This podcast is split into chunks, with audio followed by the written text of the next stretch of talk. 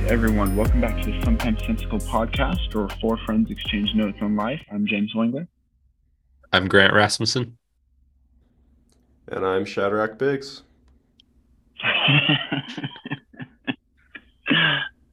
Yes, unfortunately, Shadrach is not with us today. He's duck hunting. Is that correct? That's what it sounded like. Sad. I didn't really know that was something he was into. Maybe it's because he I've, has... Uh, I've never gone duck hunting. He's got those two half poodles. Felt like he needed to get them out in the marshes.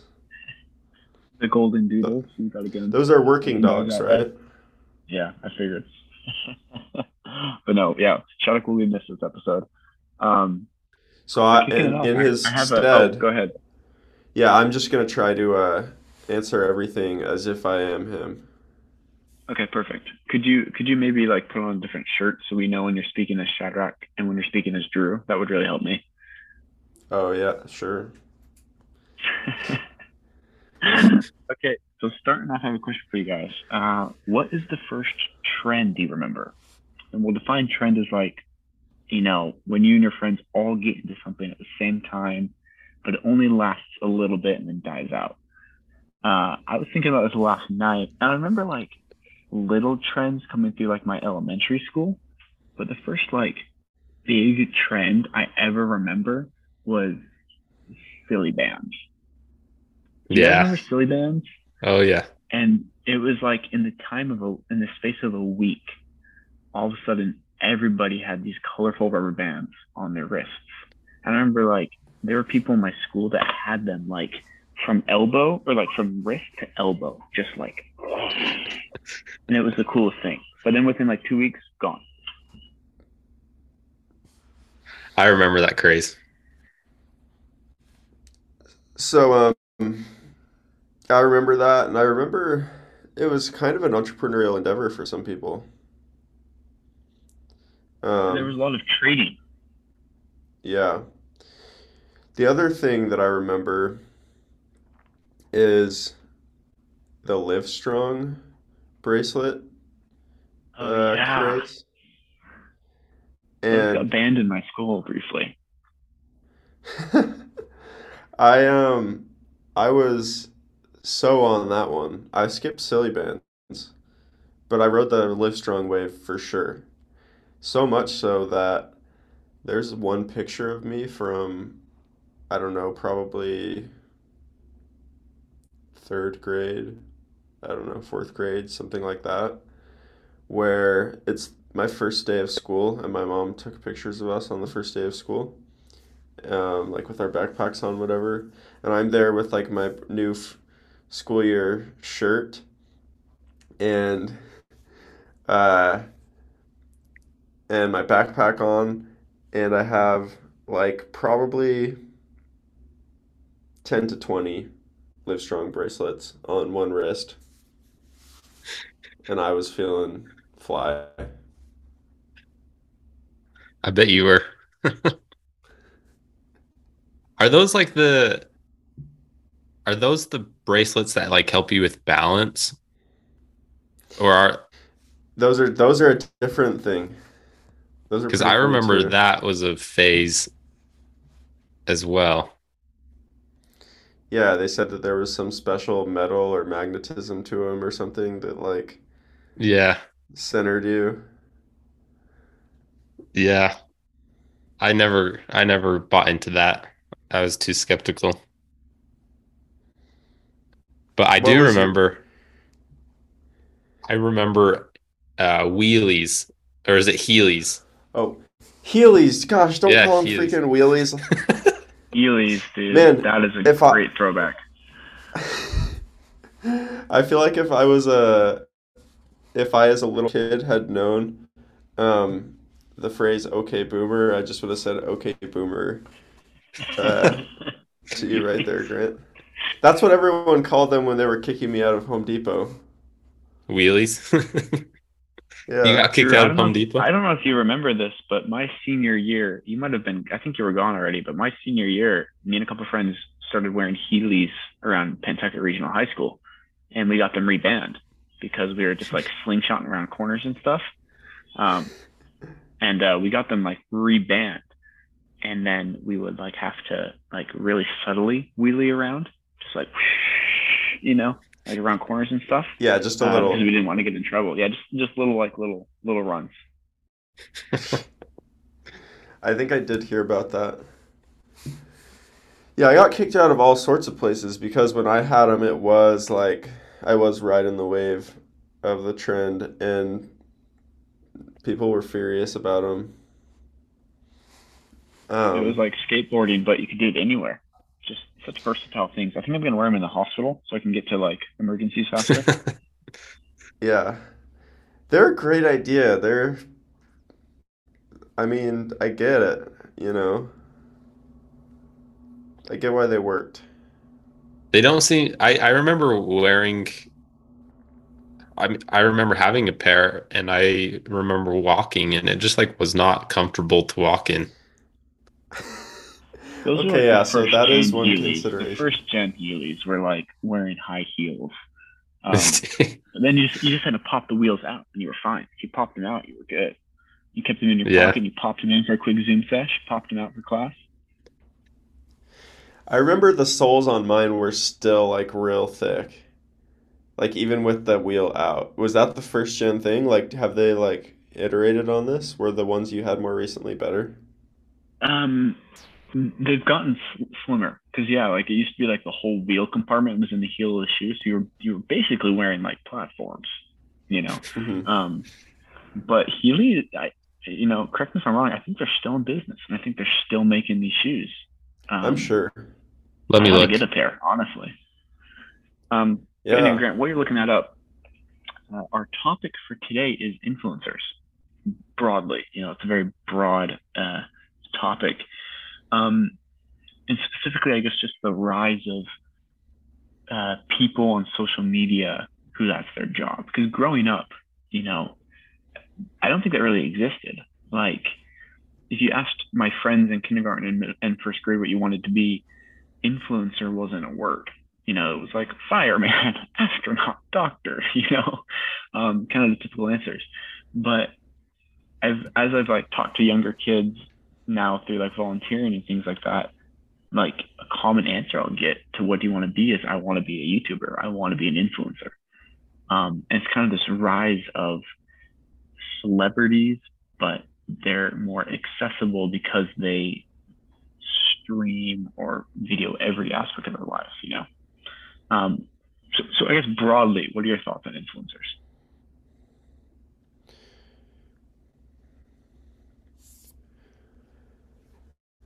Hmm. The only thing that, like, I immediately think about is I think it's so interesting how impactful some of these personal brands have become. Um, and I think influencers are starting to realize that and step more into it. Like, early days of influencers, I remember it, it was mostly about just building the follower count, whatever, the number of subscribers on YouTube. And then, like, you could get monetized through the platform or um, do, like, your own ads within your content. And, like, I remember even just seeing people doing their own ads within the content seemed kind of smart. Or doing like a sponsored video or something like that. And I thought that was pretty innovative. But now influencers are taking it a step further and like building whole brands around themselves and stuff like that. I mean, there's like Mister Beast Burger, right? Is that what it's called? Or yeah. Is it just Beast Burger? I don't know. So, and there's, there are several things like that. It's interesting. Yeah. I, I, I don't know. As, as a principal, I like when people have more options, um, like for work. Like I, I've, I feel like it's a, it's really exciting that people can choose, you know, these kind of alternative lifestyles and life, or I guess alternative careers. I just am worried. Like, how long is this gonna? Like, is there is there a bubble that's gonna burst? Like, are these people? Like these teenagers coming out of high school uh, that don't go to college or don't go to trade schools, don't really have any skills besides, you know, having a, an online presence. Like, is that is that sustainable for, you know, their whole careers? Um, and I know some some people like Mister Beast, like he's going to be fine for the rest of his life. Um, but like, what about like those people who, you know, devote a lot of time to it and it doesn't work out? Um, I know it's, it's kind of like a low risk thing. Like all, it just takes time. Um, for most people, like most people don't invest a lot of money into it, but I also wonder, like, I don't know what the, the long-term effects of this will be. Like, is that just, is everyone going to be like an influencer in the future? Um, like you go to work, like, will we even, like, will most people be influencers? Like, it seems like there's a certain point where there has to be like a level of consumers and, and then the creators. So I, I don't know. I don't know what it'll look like. I I have a thought on this. Um, so just you talking about whether it's a bubble got me thinking. And I think one of the things that I've that well, let me put it this way. Influencers and celebrities in the traditional sense of celebrities, the the mega influencers and celebrities, I think, are like converging. Right. Like, I think the whole Kardashian phenomenon is really interesting because they're kind of from this other like traditional celebrity world, but I think they've actually leveraged social media to build their brands mostly. And so they've converged hugely in like one, you know, group of influencers, which they're just a totally weird, weird case in and of themselves. Um, but like, I think the majority of influencers are actually going more niche, um, and more like specific. And so I don't know if there'll be a bubble because like I have some really specific interests that I think wouldn't have been serviceable via like T V or some of these like old media channels that now like one one person or one small group group of people can service this niche through social media, and it does work because the distribution costs have lowered so much, um, and there's just more bandwidth. So that's interesting, and we can talk specifics of that. Um, I guess that doesn't answer the question of whether or not it's a bubble. Um, but I think that's like a sustaining sort of driving force of the influencer thing is a lot of more of this niche content with a larger group of people. That, that's a really good point. I actually didn't think about that a ton, but it's, it's super applicable. Like, one of my favorite guys on YouTube to watch is an ophthalmologist who makes like medical school humor. Um, and the humor is, it's really funny if you understand kind of the culture surrounding medical school and classes you take and things like that. Um, and that would have never made a good T V show, you know, because the average consumer isn't in medical school, you know, like, but his target audience, he's able to reach them through YouTube. You know, he's got a he's got a pretty good following, and uh, his humor is super niche. Um, so that's a great point. I didn't really think about that, but it's it's totally true. You know, people are kind of refining their content. I think there's still always going to be creators who try to appeal to everyone, um, and uh, I feel like to do that is really difficult. And I think I personally kind of think that bubble is already kind of popped, of where it's different. It's like you want to try to make a YouTube channel and be famous on a worldwide level. That's going to be very difficult. Um, just because we've kind of already seen this explosion of YouTube channels. Everybody watches.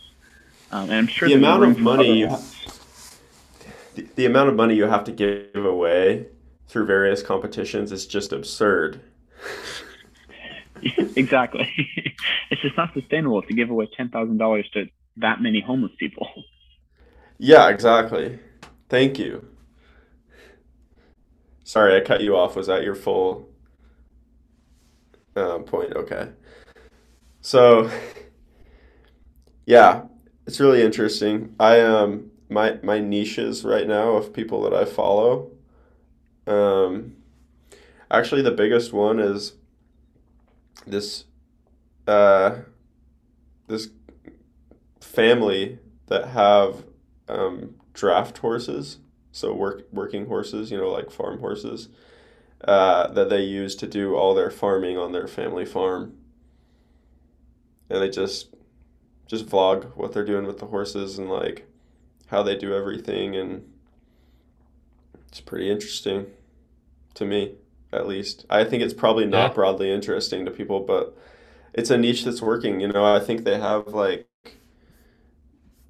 you know, they have a decent, decent following, and they're starting to sell some of their own stuff. They have like uh, a calendar that they're selling, um, some t-shirts, something like that.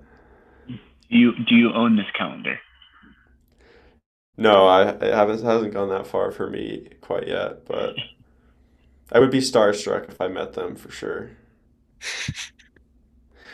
Part of what's well, endearing about the channel is it's it's uh, this couple. They're probably in their late fifties or sixties, um, and they're not super tech savvy, and and their their daughters run the channel for them. Basically, is what it looks like. Um, So, yeah, it's just interesting. And actually, I think we need more of that. We need people to go and use their their knowledge of the digital world to document some of this stuff that goes undocumented. It's just interesting that these daughters were like, you know, my parents have this really interesting life. Maybe we should create a vlog out of this. And they, like, got their parents to start videoing things, and they just edit the videos and put them up on the channel. It's interesting. Grant, I have a I have a question for you. Yeah. Um, are there law school influencers? Um. Yeah, there's there's like a few like legal channels. Um, like there's Legal Eagle. Um, he's probably the biggest one. He he kind of like talks about. Like he talked about like the Johnny Depp defamation trial. Um, sometimes he talks about like current issues and kind of explains them. But um, other than that, there's just a lot of um, cases, it, like channels that explain different cases um, and kind of like the implications of the cases, the rules that we need to know. So I haven't dis- I haven't explored too many. But uh, I, I I remember looking up like law school or something, and there's like thousands of results. There's even like people who do like, here's a day in the life of a Harvard law student. And like, I don't know, they, they have like millions of views. Um, there's even some like professors who have channels who like literally just like, I guess they don't get enough teaching, uh, just regular classes. They want to teach online too, um, which is pretty phenomenal um, that they they do that. But there's, yeah, thousands of videos. If if you just look up law school or law student, like, or even just like a specific case, like there's three or four people who do videos on on any case. So it's pretty cool. That's cool. There, um, if you look up day in the life of a medical student, you'll see about three million results on YouTube. Um, and me and my classmates kind of talked about this. Uh, it, it's really funny to see some of these videos, and they're like getting up at five a.m. and they're working out for an hour and a half, and then they're going to lecture and they're taking these like color-coded, beautiful notes. Yeah. Um, And then they're like hanging out with their friends. They're studying at a coffee shop. And afterward, they're going to like a, a late night review. And then they like wind down with like a bottle of wine or something. It's just like this very like idealized lifestyle. And if you look at the comments on these videos, um, it's not medical students watching these videos. I don't want to watch somebody do what I do every day. That's not interesting to me. It's all, it's usually pre-med and high school students that have kind of idealized this medical school life. Um, and these videos kind of like pander to that audience, you know, it, it, because the reality of med school is, is not that, you know, it's not that. Um, and there are some, there are some people who vlog daily as medical students that I think do it a lot better than others. Um, those ones that are very genuine in their like presentation of, uh, of like the reality of med school, how difficult it is, but also in like the reality, but you can still have fun, blah, blah, blah, blah. Um, and I, I will watch those videos because I do think it's interesting. Some of them explore different specialties and things like that. Um, but it's just so interesting to me when I see one of those videos that differs so sharply from the reality I experience. And I immediately know that person's not genuine and I won't watch them. Like, I just don't watch any other, other videos. I'm like, how do I know any of this is actually from the heart? Um, which, thinking about it, is kind of a major factor in the influencers I actually pay attention to. If I feel someone's like genuine, um, I'm much more likely to like pay attention to them. Uh, this is kind of a this is kind of a dark episode in, in Crew A history, or, or this this podcast, um, friends of this podcast. But one night we got hooked on a YouTube channel and watched probably and probably watched six straight hours of this guy. Um, and we found, we thought it was so cool. We thought it was so cool. Um, and we found out at the end of the night that all his videos were scripted with actors. And it was like a punch to the gut, dude. Do you remember how depressed we were? I was like legitimately like, wow. Like, I just wasted a night of my life thinking this guy was genuine, you know? And I have never watched one of his videos again because I'm so angry. It was like, he hoodwinked me, man. Oh. we, um, yeah, we need to say his name just to save others from the same fate. Um, what is it? Patty Mayo. Patty Mayo. Patty Mayo. He's not, he's not a cop. He's not a lot. He's not like a bounty hunter. We thought it was so cool. This dude like vlogging his crazy bounty hunter adventures. It's all scripted. It's all actors. Every single person in that video is an actor. And it was the most disillusioning moment of my life to find that out. Well, here was the very best part of it. He, um, yeah. So this guy's a fake bounty hunter. That's how his channel started. He was he would do these fake like. scripted like bounty hunting videos, like Dog the Bounty Hunter style content. Um, you know, you get a little action, whatever. Um, and we should have known. I mean, he even had, had catchphrases when he would switch when he would switch from a, a, a pistol to a taser. He would say, "I'm going less. I'm going less." Um. And, and the then, worst part was we were so hoodwinked and so just, I remember at one point in one of the episodes, it's absurd. There's like a man with a flamethrower, like trying to torch them. And like, I remember thinking, wow, like that's crazy that he's not calling for backup, or he's not like, I'm so surprised they're not just trying to shoot this guy. Like he's trying to kill him with a flamethrower. That should have been a red flag. I should have, I should have thought more critically in that moment. Well, at that time, James had to I th- I remove think, his though, uh, rescind his application from uh, Bounty Hunter School. I know, and the five hundred dollars fee was not refundable. Sorry, you. Could, well, the funny saying, thing is, James had his computer. James had his computer on his lap, looking up how to how to become a bounty hunter. I don't think he was very serious about it, but like he really wanted to know. But I think the worst part of the whole thing is that we watched a, like a bazillion of this guy's videos. And then some of his more recent videos are of him as a sheriff. And we were like, this is amazing. He started as a bounty hunter, managed to get elected sheriff.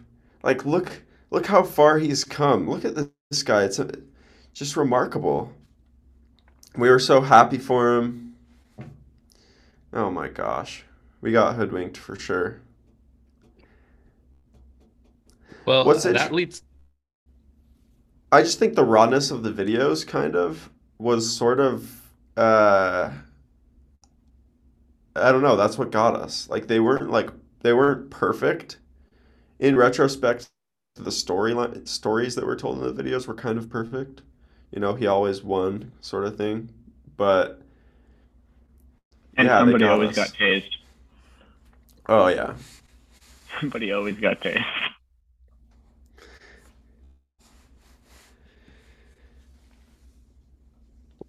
So that reminds me, when we were all roommates, we had, so Drew had a T V and Shadrach had an Apple T V that we could access YouTube on.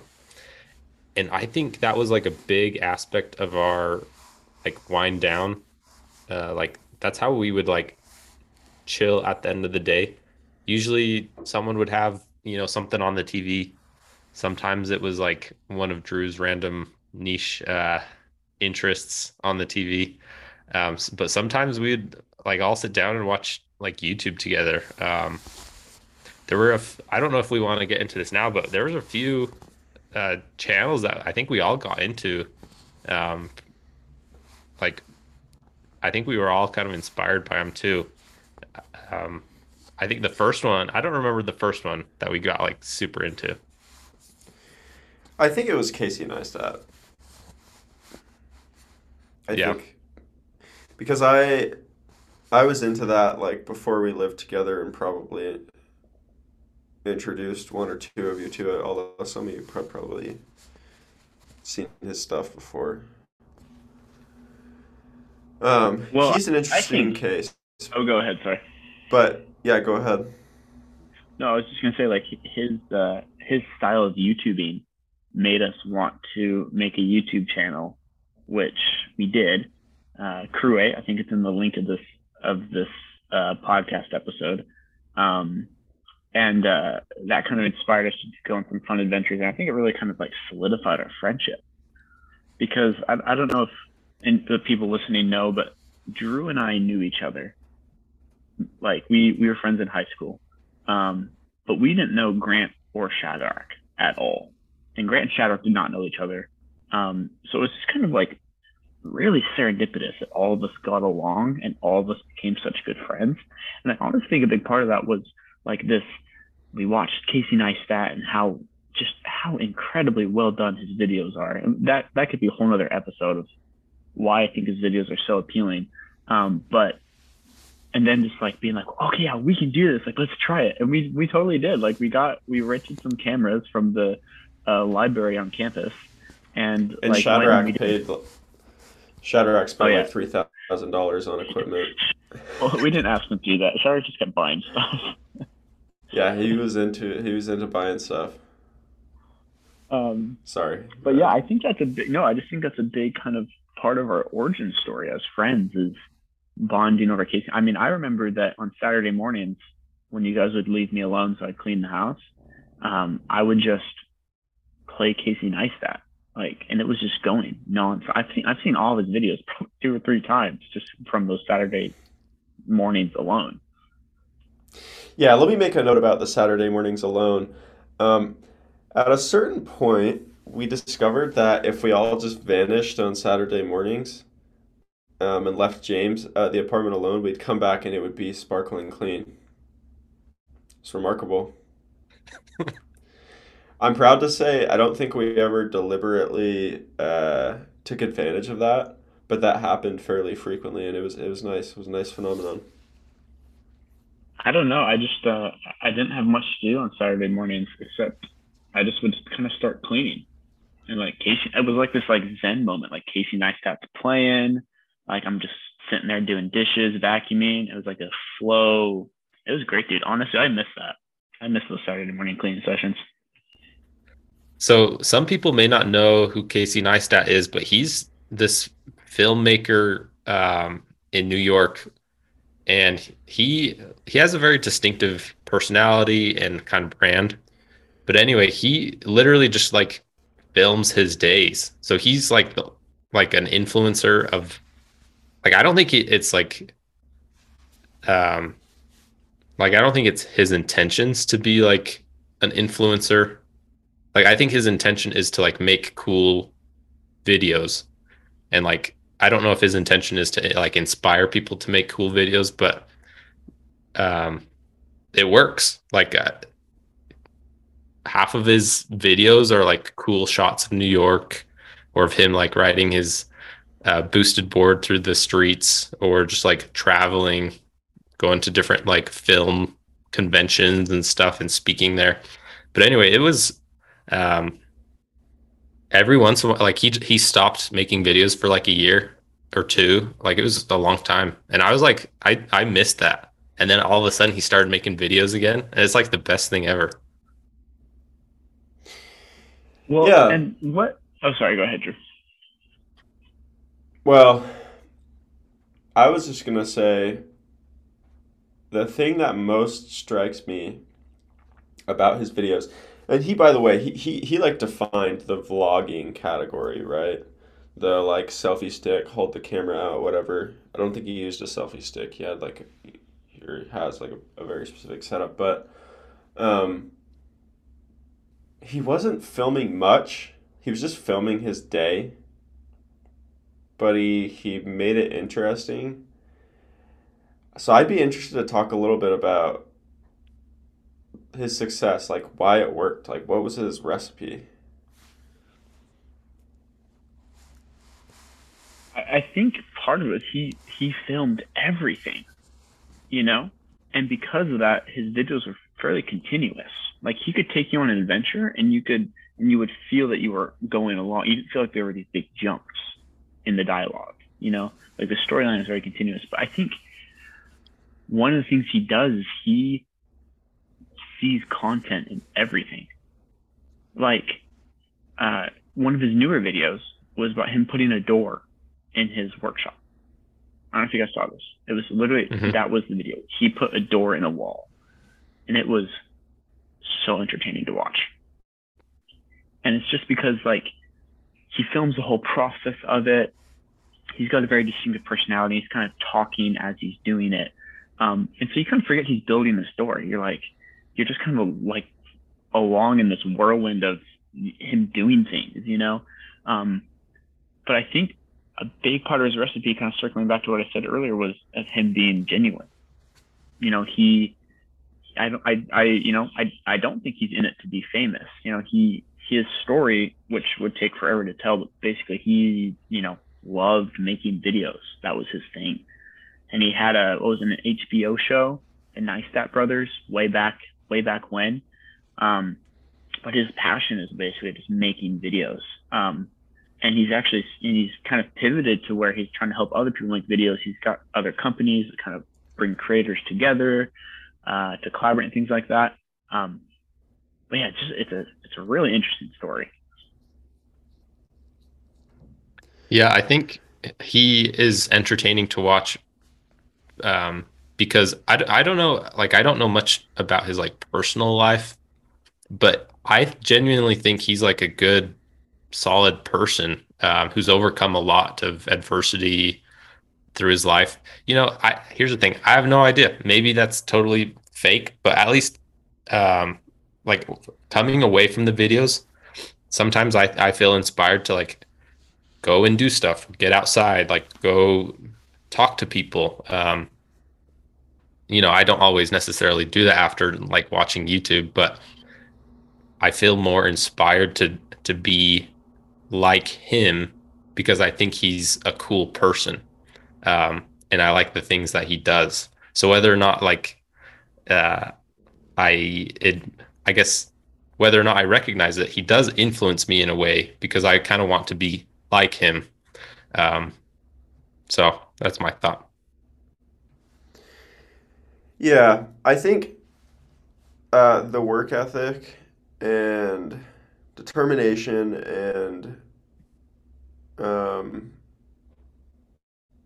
you know, commitment to goals and dreams and things like that that he demonstrates on the channel is something that makes him really admirable. And I actually really appreciated the fact when he made videos really consistently. Like every other type of video I would watch, it would be like I watch it and then I just slide down this hill of watching a, a whole bunch more content. But his, like, I would watch it and I was like, okay, I gotta do something. It, it made me like want to take action. Um, but the one thing I'll say about him, I guess, before maybe the conversation moves away from this, that I think is important, is he has figured out this way of sort of um, after the fact scripting the mundane through his editing. He's really, he really pays attention to story. And there are certain, you know, universal elements of stories. Stories have a really consistent structure. And you learn that as like a little kid, but you kind of forget it as an adult. Um, but he has like that, you know, like really etched into his being. And and he, he finds ways, like I think, James, you were talking about the door. He, he kind of sets it up. He's like, oh, I have this issue where I need to be able to go over to this other space. And, well, you know, and then talks about solving the problem with this door and shows, you know, solving the problem. And he creates this whole arc out of something mundane, you know, which is interesting because we tend to think that, you know, content that we're going to enjoy consuming needs to be spectacular, but it seems like it, even if you can just find story in these simple things, um, pe- people will go along for the story with you. Do you think that's why The Office is so popular? Because it's kind of finding the the joys in the mundane? Well, I don't know. The Office ha- has so much like absurd stuff. Even some of the characters are pretty unrealistic. Um, so that complicates that analogy a little bit. But I think there's some of it. I think The Office always felt like cozy to people. I don't know. There's was, there's definitely some of that. Like like yeah. The Office, you know, obviously there's these kind of big arcs, but you can watch an episode and basically know that Dwight's going to be Dwight, Michael's going to be Michael, and Jim and Pam are going to be Jim and Pam. You know, like, uh, so kind of does bring back to like the mundane, you know, the characters tend to do what the characters do. And there's these big arcs of, of characters changing and things like that. Um, but in general, if you watch one episode with Dwight and four seasons later watch another random episode, he'll behave pretty similarly, you know? And I think that's, uh, I mean, The Office would be probably a whole other episode of, of, yeah. of why I think it's one of the best T V shows ever. But um, what you said about Casey Neistat was really interesting in that he, he, uh, he, I think he narrates very well too. He, he does things and, and, and he explains them in a way that you understand what he's doing. And I think that's something a lot of content creators miss. Is the fact that um, narrating the story helps bridge that continuity. So even though his videos are jumping all over New York City, you know, these beautiful drone shots to zipping through the streets, the continuity is him sharing whatever story he's sharing. And that ties the whole thing in together. Yeah. So when you were teeing this up, Grant, you, you, you said like maybe there were a few influencers that we kind of shared during that period of our lives. Are there others that you had in mind? Oh yeah, um, I think the other big one was Yes Theory. I think we that besides Casey Neistat, Yes Theory was the one channel that like helped us get outside of our apartment doing stuff. I think. You know, they also had a big influence on our YouTube channel. Um, and so Yes Theory is like a group of three guys. Now it's it's it's gotten a little bit bigger, but these guys met um, at, like I don't even remember what it was, but they, they met at some convention or, or something, and they lived together for a little bit. And then they started this YouTube channel together, and it's just grown steadily. Um, and so I guess I don't know if we just related with them, but they're, um, I don't know if we related to them because of their backstory or because of their content or a mixture of both, but their big thing was seek discomfort, get out of your comfort zone. That's, that's where the fun, um, that's where the fun is, getting outside of your comfort zone. All right. So I told Shadrach something about Yes Theory. I feel like it's time for you guys to know this.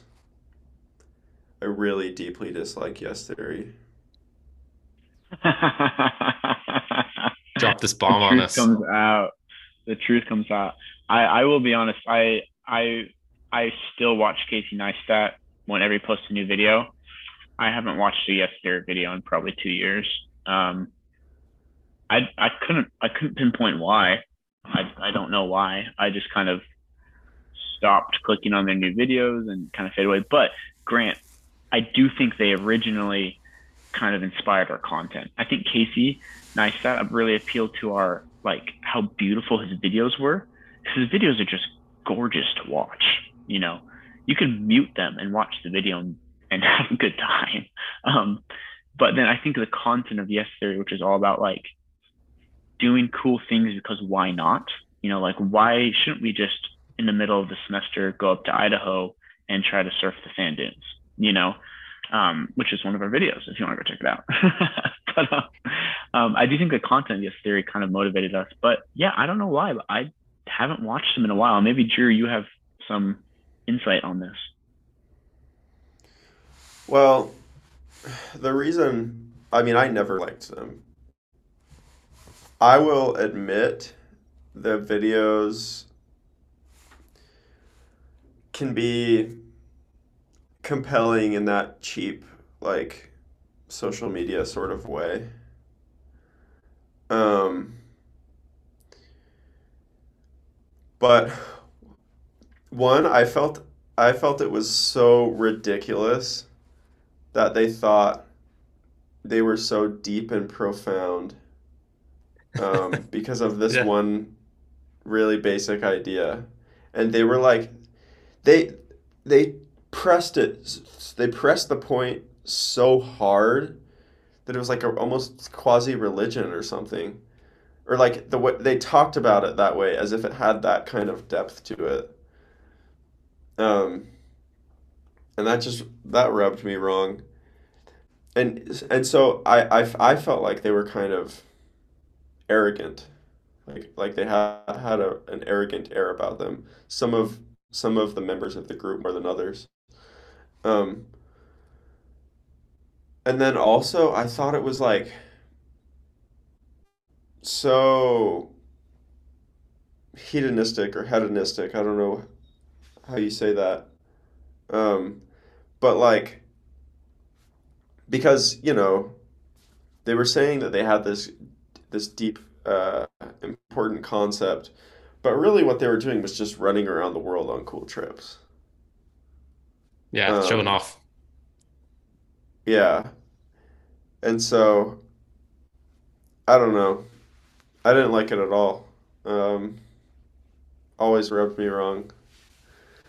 Which is, yeah. Anyway.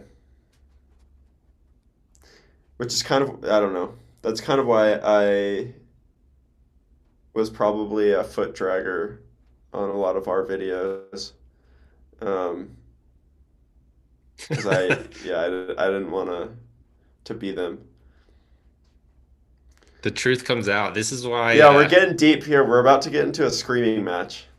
No, I'm just kidding. No, I, I think the, I mean this, I think our videos should be a whole nother episode of like the impetus, the execution, and then the, like the failure to keep going. I I think it'd be interesting to, to to look at it, but I think there were a lot of reasons we just, I don't know if anyone was like super committed. Maybe there was one or two people super committed, but like I I think we all just kind of got busy and like we kind of just like And we didn't have we didn't have time to edit. James was really our only editor, and editing videos takes forever. Um, yeah. So I don't blame that, blame him at all for like slowing down, because it's tough. But it seems like we just kind of had fun doing it, and then we kept having fun without recording. So I think we kind of just yeah. moved on. We basically just stopped recording. I, I do think that's a key aspect of it. I think, you know, I think it just got it got unwieldy to try to record all the stuff we were doing, because I think we had a lot of really fun adventures after we were video, like post when we were trying to videotape everything. And I wonder if those would have been as special or fun had we been so intent on videoing every moment of it. Um, and yeah, because I, I like I had a lot of fun making those videos. I had I had a blast doing that. Um, but like the whole time we were doing it, like doing those videos, it was less on. I felt less like, oh, I'm doing this to have fun with my buddies, and more like, oh, I'm doing this to make a cool video, you know? Um, and so I, I feel like there were certainly moments where we kind of pushed, I don't know. I just, I, like looking back on the videos, they're, they're fun to watch and they bring back great memories, but, uh, I have, I have even better memories of stuff we did not recorded, just because it was much more organic. It was much more like, you know, we're sitting around talking and we're like, well, why don't we just, why don't we go do this? And, you know, we went and did it. But, uh, yeah, that would be a really interesting episode. Maybe we should talk about that next week, is the, the rise and fall of Crew A YouTube channel. Yeah. And you know what I'll say? I will say, um, now having a little bit more perspective, um, I still don't think I would have wanted to, you know, have a large following through those videos, but I actually think it would have worked if we'd stuck with it. Um, but it's neither here nor there. I do think, um, I think we found a good spot with our podcast, and I think we're all kind of same committed about it. And I think what we lacked in the videos was consistency. And I think that's what, uh, what we've, we have going for the, for the podcast. So. Well, that is the number one thing. Um, maybe not number one, but it's like super high up on the list in terms of being successful with producing content. Um, and, and Casey was the king of that, uh, when he was doing his vlogs. Every single day he put out something of really high quality. Um, and, and he may have gotten burnt out from that. So I don't know that that level of intensity is sustainable for a single person, but um, when you look at people that succeed as influencers, which is inter- just an interesting topic, one of the things that they tend to share is really, really consistent content. Um, yeah, and it's it's actually... Having failed a little bit with the YouTube channel and being more consistent with this now, it's interesting to learn um, the mindset that you have to have around that. I also w- was going to say really quick, one of the reasons I think we have been consistent is because Drew made a psychological contract uh, with us and with himself. Um, and I think we all made that contract to commit to, you know, these weekly uh, podcasts. Um, and I think that's, that's been a game changer, at least for now. Yeah. It's been working awesome. Well, I think Drew, you brought up such a great point. You know, whenever you, whenever, whenever somebody's like, oh, there's this YouTube channel I love, or, oh, there's this podcast I love, that podcast, YouTube channel, media source is putting things out consistently. I've never had somebody tell me, oh, you gotta go check this channel out. And it's like, they post irregularly every other month, you know? Um, and uh, yeah, it's an interesting, I, and I think consistency is is a a a um, underappreciated virtue when it comes to success as an influencer, as a entrepreneur, as a law student, as a medical student. Um, Drew, you look like you want to jump in. I did you did you listen to that thing that I sent you? I'll be honest, I meant to listen to it on the way to class, and then Amanda drove me, so no, I did not. Okay, no, it's fine. You got to listen to it.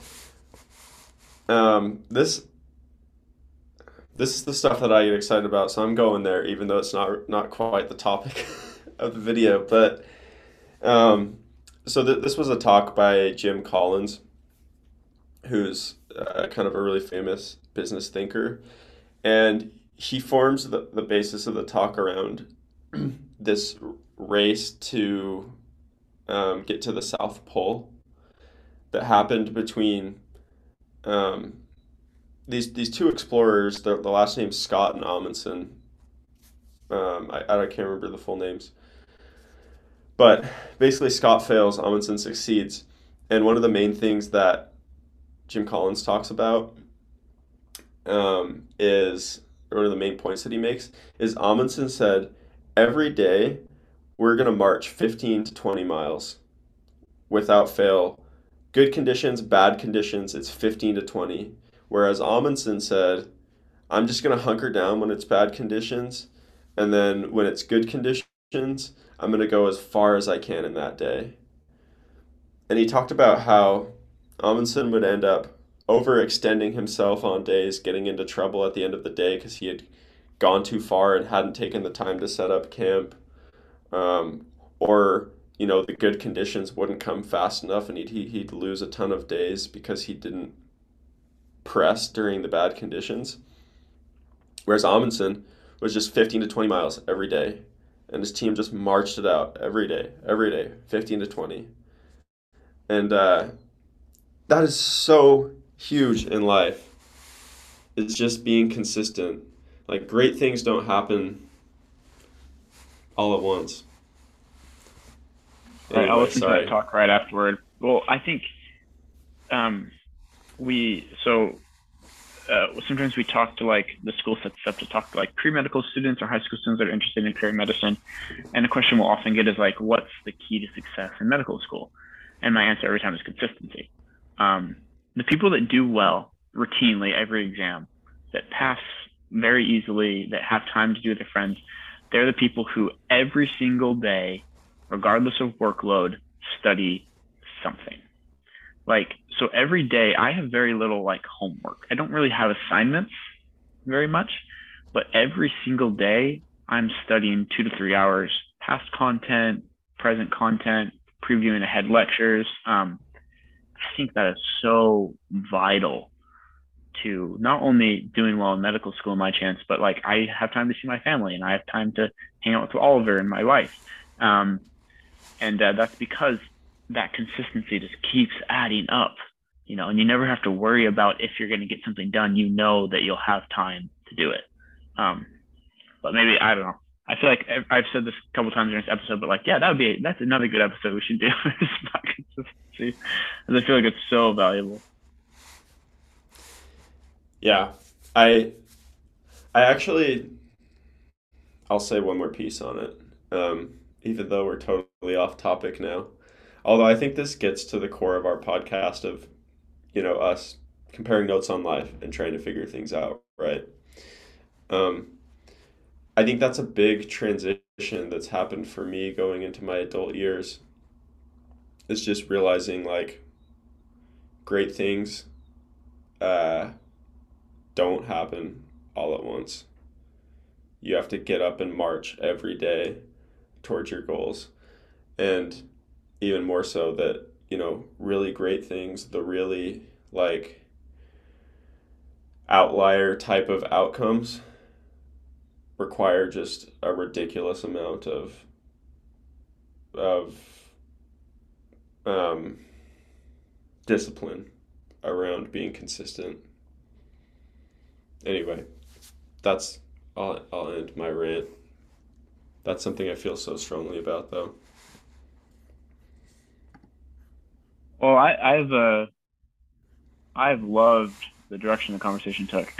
you know, I think um, I think just summing it all up, you know, the influencers we let into our lives is important. You know, people people like we talked about how Casey Neistat influenced us, even though we didn't really consider him an influencer. You know, Grant brought up we wanted to be like him, so we wanted to make videos. Um, and just wrapping it up with the bow of consistency, that was great.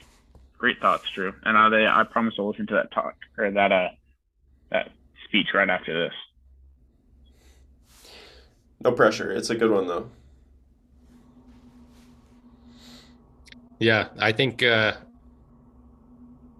I think somehow, um, yeah, I, I didn't realize it at the time, but yeah, I, I have chosen the people I let into my life. Uh, I've chosen them carefully, uh, whether, you know, uh, real people that I know, and also the people that I watch and consume their media.